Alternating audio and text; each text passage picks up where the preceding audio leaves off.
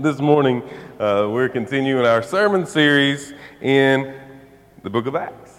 So, if you'll uh, turn with me in your Bibles, and we're going to read some scripture together, you're going to notice, and you were probably very excited that you see 53 verses we're going to study today.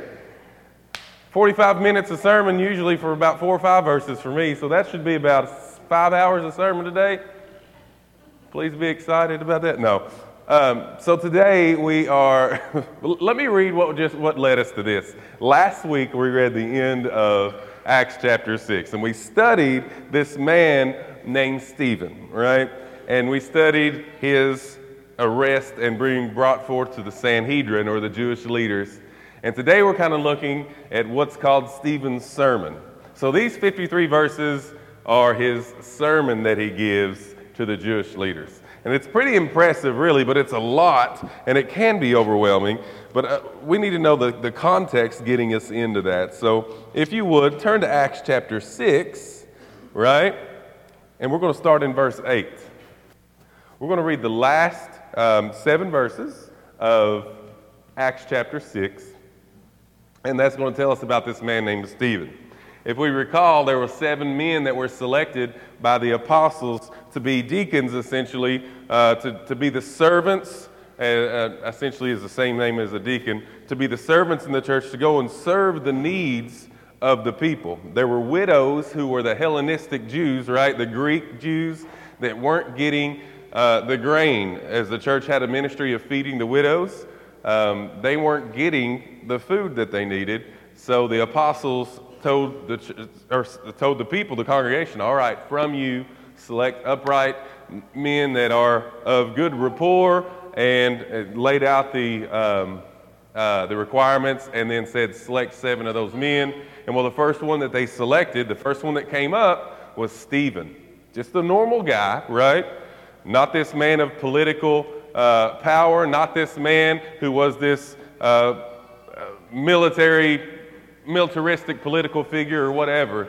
He is just this normal guy being the servant that he's called to be. And in the time that God called him, um, he was selected from the congregation to serve the needs in the church, right? So, normal, normal plain Jane guy, right?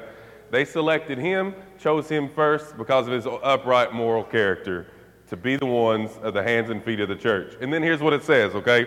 So let's read together. We're going to do a lot of scripture reading because that's what we have before us, and God's word speaks volumes. So let's look at this today. Now, Stephen, remember, we were just now introduced to him. Stephen, who is full of grace and power, was performing great wonders and signs among the people. Opposition arose, however, from some members in the freedmen's synagogue composed of both Cyrenians, Alexandrians, and some, of, some from Cilicia and Asia, and they began to argue with Stephen. But they were unable to stand up against his wisdom and the Spirit by whom he was speaking.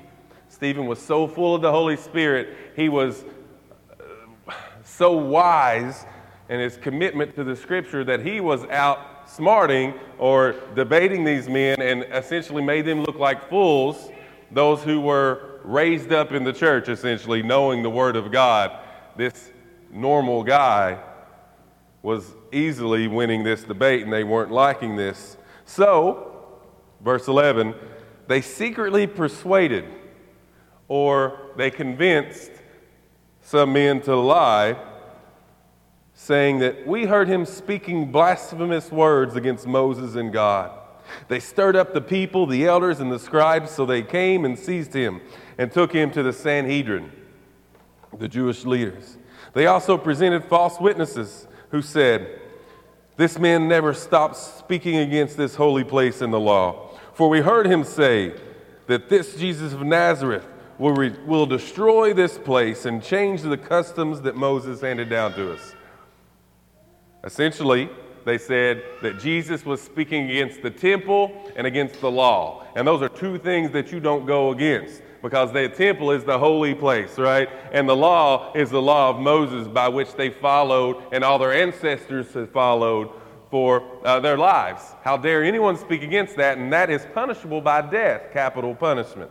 And uh, all you had to have in Jewish customs, right, were two or three men to say that you did that, and essentially you were found guilty, right? So he had these men speaking against that. Uh, and all who were sitting, verse 15, in the Sanhedrin looked at him intently and saw that his face was like that of an angel. His face was like that of an angel. And that's where we ended last week.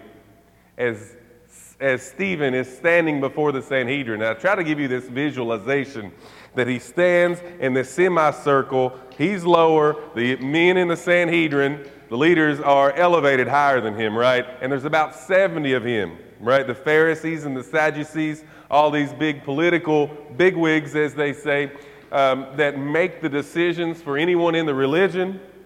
The, the, all the men with all the clout, right, political and religious clout, are standing before him and are staring at him intently, are, are, are completely focused on him to like see right through him, and yet he does not have his posture anything that is weakened or looking feeble at all. Instead, he is standing with such posture that he is angelic. So uh, immediately, those that are the leaders in the church would have to take a not a, not a literal, but would step back like, wow, okay, something's different about this guy.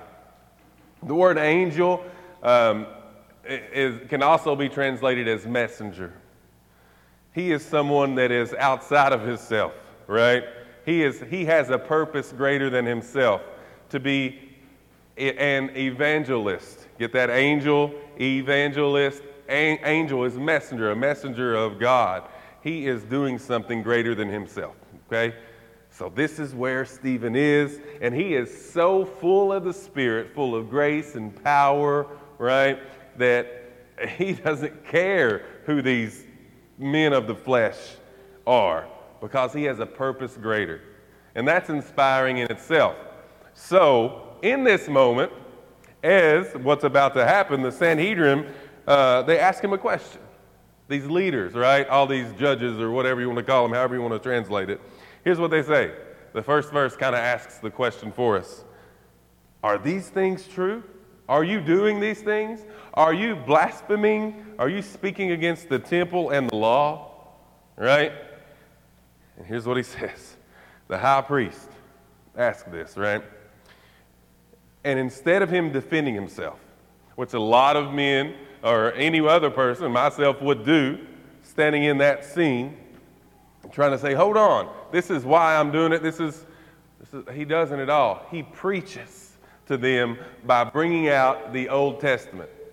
What's about to happen, and there's kind of two things that, that happens in this sermon, okay, in Stephen's sermon, right? He pulls, he pulls back and gives this big like 30,000 foot view of the Old Testament, right? This, this big picture panorama type view, right? He, he, he teaches them the Old Testament not as if they've never heard it before, because remember who he's talking to. As he's about to, to preach to them, we're going to see a lot of things brought up in this, right? A lot of things they would know. They're going he's going to talk about Abraham, he's going to talk about Isaac and Jacob and, jo- and uh, Joseph and Moses and Joshua and David. He t- these things that the Sanhedrin all know about. They know every bit of this, right? Why are you telling us all this? We know these things because they've raised up knowing it word for word. That's their, that, that's their, their life was to be consumed by these Old Testament scriptures. Yet he gives this big picture view of it as if they've never heard it before. And his, his, his purpose is not to inform them. His purpose is not to teach them something they already know. But what he's about to do is he's about to, he's trying to give them a perspective and make them realize something that maybe they haven't thought of before. And you might be able to see it in this, right? Because these men have studied the scripture up close, up close, up close and detailed and detailed, this meaning this, this meaning this. But sometimes when you take a step back, it is far more powerful of a scene. It's beautiful, the image. If, um, who in here has never flown in an airplane? Okay. I intentionally haven't. It's by choice. I choose not to. But one of the coolest things I love is when people take pictures out of the airplane window and you look down and you see that big picture view, especially when you're flying over an island or something like that, and you can see as the, the ocean gets closer to the shore, the different colors of the water, and it's just a beautiful scene that if you're down on the, on the beach, yet it's beautiful there, it's far more beautiful when you see it from a distance. Okay? I think that's fair to say, for me at least. That's kind of the way I'm seeing it here. As Stephen's saying, okay, let's take a step back.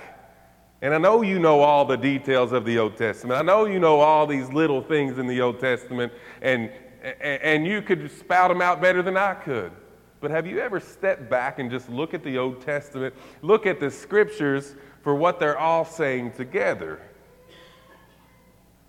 That's kind of the point and kind of how Stephen preaches this sermon that he gives. And here's what we're going to do there's a lot of verses here, okay? So we're going to read a little bit, and then we're going to stop whenever we get tired of reading, okay? And then we're going to keep going. Um, but we need to read this scripture because that's important to us and important to what we're doing. I considered all week, and especially last night, I was battling whether or not we would read this scripture. I said, we'll just skip it and we'll just do a summary of it and not even read it all. But I don't think that's what we need to do. I think we really need to read this scripture and see, okay, put ourselves in the shoes of Stephen, but also understanding who's listening and who he's speaking to, who he's preaching to. So let's look at what he says and let's pull back after we look at it, okay? So here we go. Let's read it. Get comfortable. We're going to take a journey through his sermon, all right? Verse 2 Brothers and fathers, as he's speaking to them, listen. The God of glory appeared to our father Abraham when he was in Mesopotamia before he settled in the Haran and said to him, Leave your country and relatives and come to the land that I will show you. Then he left the land of the Chaldeans and settled in Haran. From there, after his father died, God had him move to this land in which you are now living. He didn't give him an inheritance in it, not even a foot of ground, but he promised to give it to him as a possession and to his descendants after him, even though he was childless. God spoke in this way His descendants would be strangers in a foreign country, and they would enslave and oppress them for 400 years. I will judge the nation that they will serve as slaves, God said. After this, they will come out and worship me in this place. And so he gave Abraham the covenant of circumcision. After this, he fathered Isaac and circumcised him on the eighth day. Isaac became the father of Jacob, and Jacob became the father of patriarchs. So he's giving this big picture view, and he starts with Moses. Okay? So he's teaching these men this. As we look now at the patriarchs in Egypt, he says this The patriarchs became jealous of Joseph and sold him into Egypt, as he's telling the story of Joseph. But God was with him and rescued him out of all his troubles. He gave him favor and wisdom in the sight of Pharaoh, king of Egypt, who appointed him ruler over Egypt and over his whole household. Now a famine and great suffering came over all of Egypt and Canaan, and our ancestors could find no food. And then when Jacob heard there was grain in Egypt, he sent out our ancestors there first there the first time. The second time Joseph re- revealed himself to his brothers and Joseph's family became known to Pharaoh. Joseph invited his father Jacob and all his relatives, 75 people in all, and Jacob went down to Egypt. He and our ancestors died there, were carried back to the Shechem, and, pl- and were placed in the tomb that Abraham had bought for a sum of silver from the sons of Hamor and Shechem. And th- as the time was approaching to fulfill the promise that God had made to Abraham, the people flourished and multiplied in Egypt until a different king who did not know Joseph ruled over Egypt. He dealt deceitfully or deceitfully with our race and oppressed our ancestors by making them abandon their infants outside so that they wouldn't survive. Then at this time Moses was born, and he was beautiful in God's sight. He was cared for in his father's home for three months. When he was put outside, Pharaoh's daughter adopted and raised him as her own son. So Moses was educated in all the wisdom of, Egypt, of the Egyptians and was powerful in his speech and actions. When he was 40 years old, he decided to visit his own people, the Israelites. When he saw one of them being mistreated, he came to his rescue and avenged the oppressed man by striking down the Egyptian. He assumed his people would understand that God would give them deliverance through him, but they did not understand. The next day he showed up while they were fighting and tried to reconcile them peacefully. Men, you are brothers. Why are you mistreating each other? But the one who was mistreating his neighbor pushed Moses aside, saying, Who appointed you a ruler and a judge over us? Do you want to kill me the same way you killed the Egyptian yesterday? When he heard this, Moses fled and became an exile in the land of, of the Midian, where he became the father of two sons. After 40 years had passed, an angel appeared to him in the wilderness of Mount Sinai in the flame of a burning bush. When Moses saw it, he was amazed at the sight, and he was approaching to look at it. The voice of the Lord came I am the God of your ancestors, the God of Abraham, of Isaac, and of Jacob. Moses began to tremble and did not dare to look. The Lord said to him, Take off the sandals from your feet because the place where you are standing is holy ground. I have certainly seen the oppression of my people in Egypt. I have heard their groaning and have come down to set them free. And now, come, I will send you to Egypt. This Moses, whom they rejected when they said, Who appointed you a ruler and judge? This one God sent as a ruler and a deliverer through the angel who appeared to him in the bush. This man led them out of out and performed wonders and signs in the land of Egypt, at the Red Sea, in the wilderness for 40 years. Now we're seeing a theme.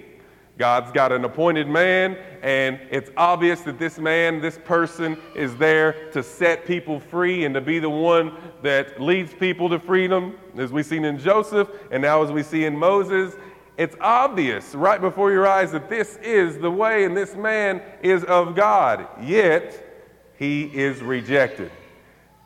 Stephen's giving a theme. Look at this Old Testament stuff that you see. Maybe you're not seeing that God's appointed person is being, by us, the leaders, rejecting him. Look at these times in the Old Testament that he's bringing that up. This is the theme he's preaching to them.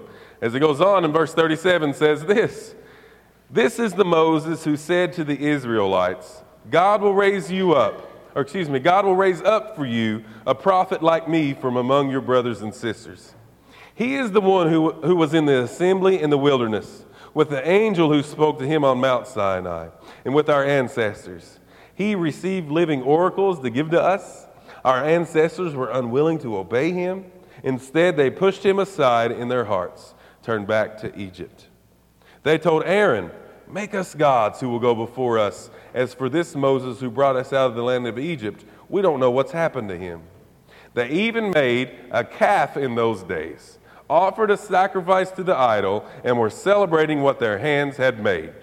God turned away and gave them up to worship the stars of heaven, as it is written in the book of the prophets.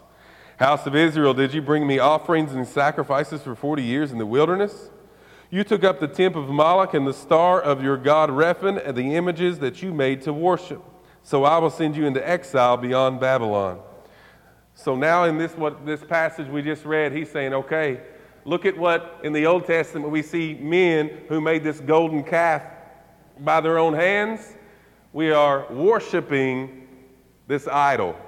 We're worshiping this thing and saying God is isolated to a certain place in this thing we're going to see him try to him uh, verbalize saying, okay, God is not confined to a place, aka the temple, as the Jews continue to say, or the tabernacle. And now is where we are in, uh, in verse 44.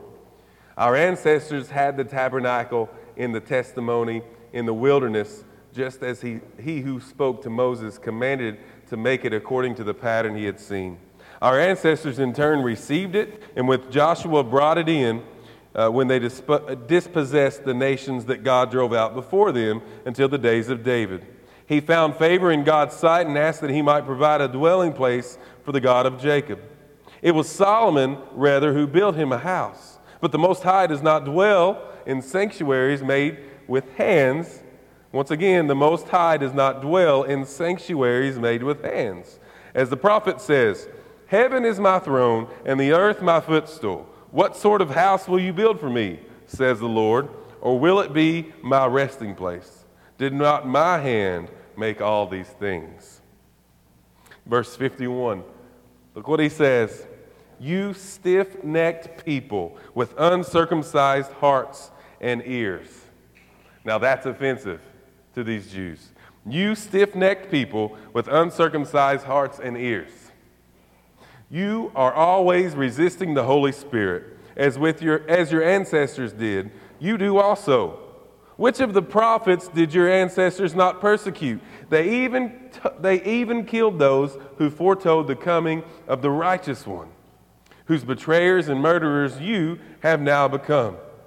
You received the law under the direction of angels, and yet you have not kept it. Look at what he just told these men. He essentially said, You are the murderers, just like Moses was denied, just like Joseph, right? Just like all through the Old Testament, we see these men of God, yet, and we study not to do these things, not to do these things, but ultimately, history repeated itself. And now, a man of God who is God, Jesus, we murdered him. You murdered him. And Stephen saying that you are the murderers of the righteous one, what could be more offensive? Stephen gave this big picture view of the Old Testament. I say, okay, now you see the theme that's falling through. You are falling into the pattern, and you are guilty of killing the Messiah.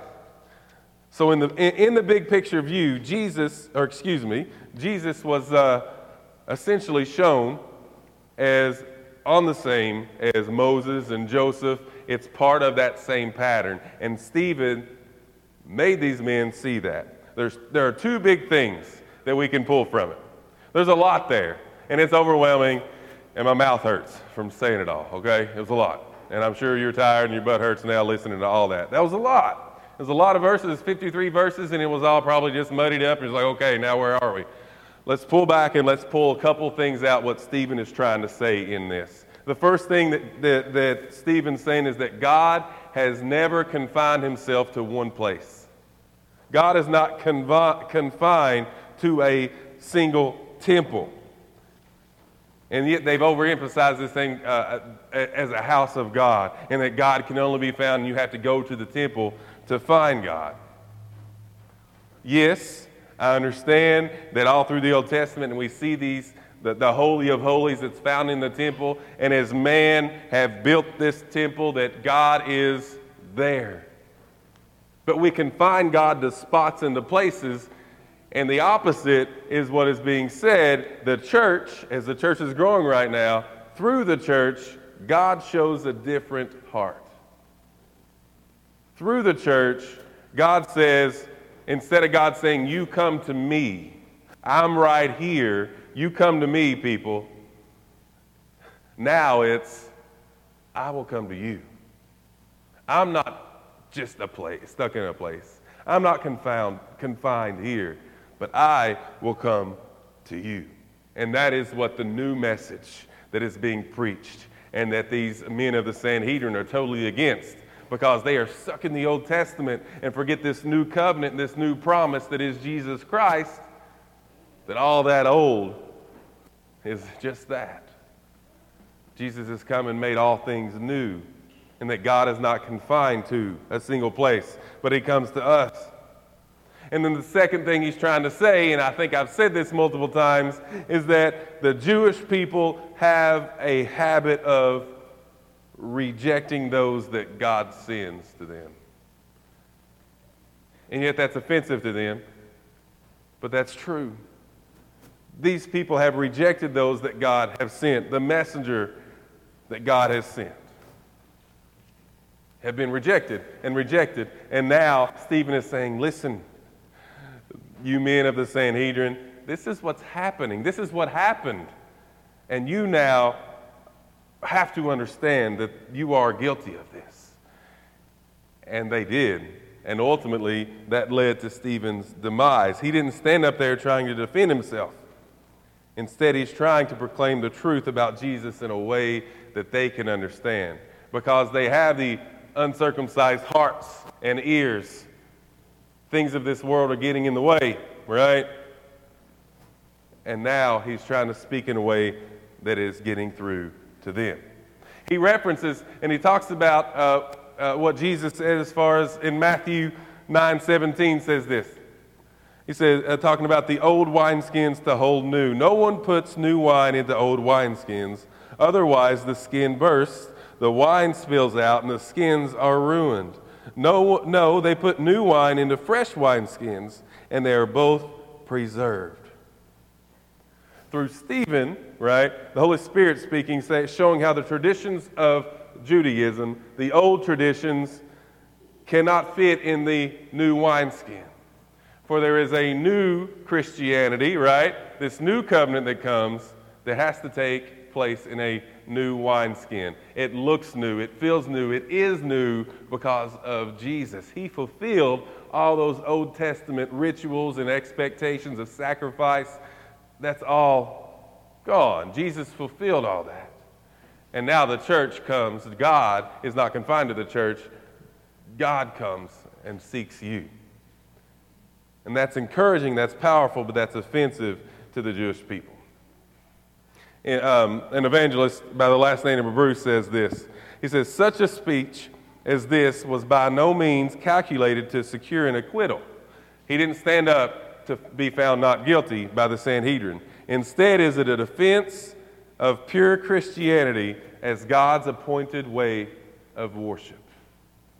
He stands up not justifying what he said or done, but trying to make these men who are these Jewish leaders see the truth of new Christianity, of what Jesus brought and how the old has passed, the new has come. Jesus' blood has made a new covenant and a new promise for us. They didn't like it, they couldn't handle it, and therefore they murdered Stephen. They said, You are blasphemous. And whenever he said in those last few verses, he said, Look, you stiff necked people with uncircumcised hearts and ears. Imagine their ears raising up and listening. What is this man thinking? He's supposed to be defending himself. Basically, he's, he, he's, uh, he, he's digging his own grave, right? He says, You are always resisting the Holy Spirit as your ancestors did, you do also. As the ancestors did, you do also. They killed these men that God sent. You killed Jesus. He stands up before the Sanhedrin, standing up, saying, Hey, you are guilty. I'm here to be a messenger. I'm here to spread the news of Jesus Christ, of the new church, even to you, because it matters. Because I'm just that messenger. I am nobody but a messenger of God. The Spirit was using him in such a powerful way. And we can look at this and try to pull out the content and what he's saying. But what I want us to do as a church, I want us to see the courage that Stephen had. How courageous to stand knowing that this is going to be the end of your life after you say these things. But yet, anyway, stands up in the face of death for the advancement of God's kingdom. That's courage. There's a man named Charles Spurgeon who is the, uh, known as the pastor of all pastors, right? He was based in England and he is, he is this great uh, biblical scholar and great pastor that so many people study. And in one of his commentaries, he said this about Stephen, and I love it. I wanted to share it with you. Here's what he said that Stephen did. He said, Stephen takes the sharp knife of the word and rips up the sins of the people, laying open the inward parts of their hearts and the secrets of their souls. He could not have delivered that searching address with greater fearlessness had he been assured that they would thank him for the operation. The fact that his death was certain, the fact that his death was certain had no other effect on him than to make him yet more zealous. He knew he would die. He knew that this would be something that would lead to his death. Yet, it didn't cause him to step back. It caused him to take a step forward and to stand up for God. Is that something that we think we could do? Is that something I think I could do? Are we at that point in our life, in our relationship with Jesus Christ, to cause us to step forward in the face of death? I don't know if we can say that saying in the face of our friends when they, we know that we could be ridiculed for our beliefs. It causes us to step back and say, you know what, I'm going to step back from this being a Jesus follower for a bit so I don't offend anybody so that we can stay friends. Instead of stepping up and saying, I'm going to live this life for Christ in spite of what may happen. Because what happened with Stephen, that threw fuel to the fire that is the growth of the flame of Christianity. This is something that is a driving force that, that, that encouraged all other Christians to be strong believers. If we can be like Stephen, if we can strive to stand up like Stephen, each and every one of us, imagine the, the, the power that, that the Holy Spirit can flow through us to the world. Yet we're so hesitant to speak truth. We're so hesitant to live truth because of what the world thinks. We strive more and more to be like Stephen and less like ourselves. I promise that the, the advancement of the kingdom will happen through us. But it doesn't happen just because we want to. We have to live a life that is prayer filled. We have to live a life that is selfless and driven through God's will. And you can't do that waking up and saying, okay, what do I do now? What do I want to do? But we wake up and say, God, what is your will and how can I serve you more today? Each and every day we wake up with the posture saying, God, less of me and more of you. Less of me and more of you because that is how you would want. So today, as we as a church look at this courage of Stephen, next week we're going to see his martyrdom and in the face of death continues continues to speak the good news of Jesus Christ. If uh, Brock will come up and the worship team will come up, we're going to close with a song of worship. And I want you to know that you are loved and that God can use you. Use you, just plain old you, in amazing ways. Amazing ways that his, his kingdom can be advanced through your actions and your words. So today, let's worship. Let's lift him up today, and we're going to sing uh, all the poor and the powerless. All the poor and the powerless. Let's stand together and let's worship.